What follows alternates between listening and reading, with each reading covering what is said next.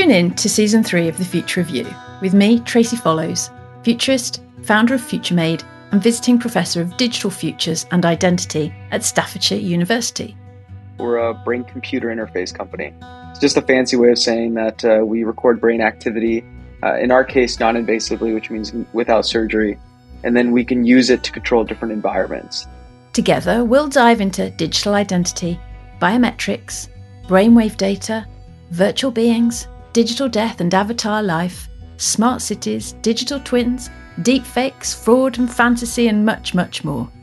Some people may prefer to remain exclusively biological in these bodies. Others may opt for my design, Primo Posthuman, and have a prosthesis to exist within in this biosphere and upload or transfer memory and cognitive properties into other worlds.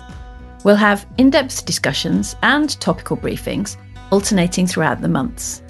So, if you're interested in exploring not just the biology or psychology, but the technology of the self, listen in to discover more about identity in the 21st century and the future of you.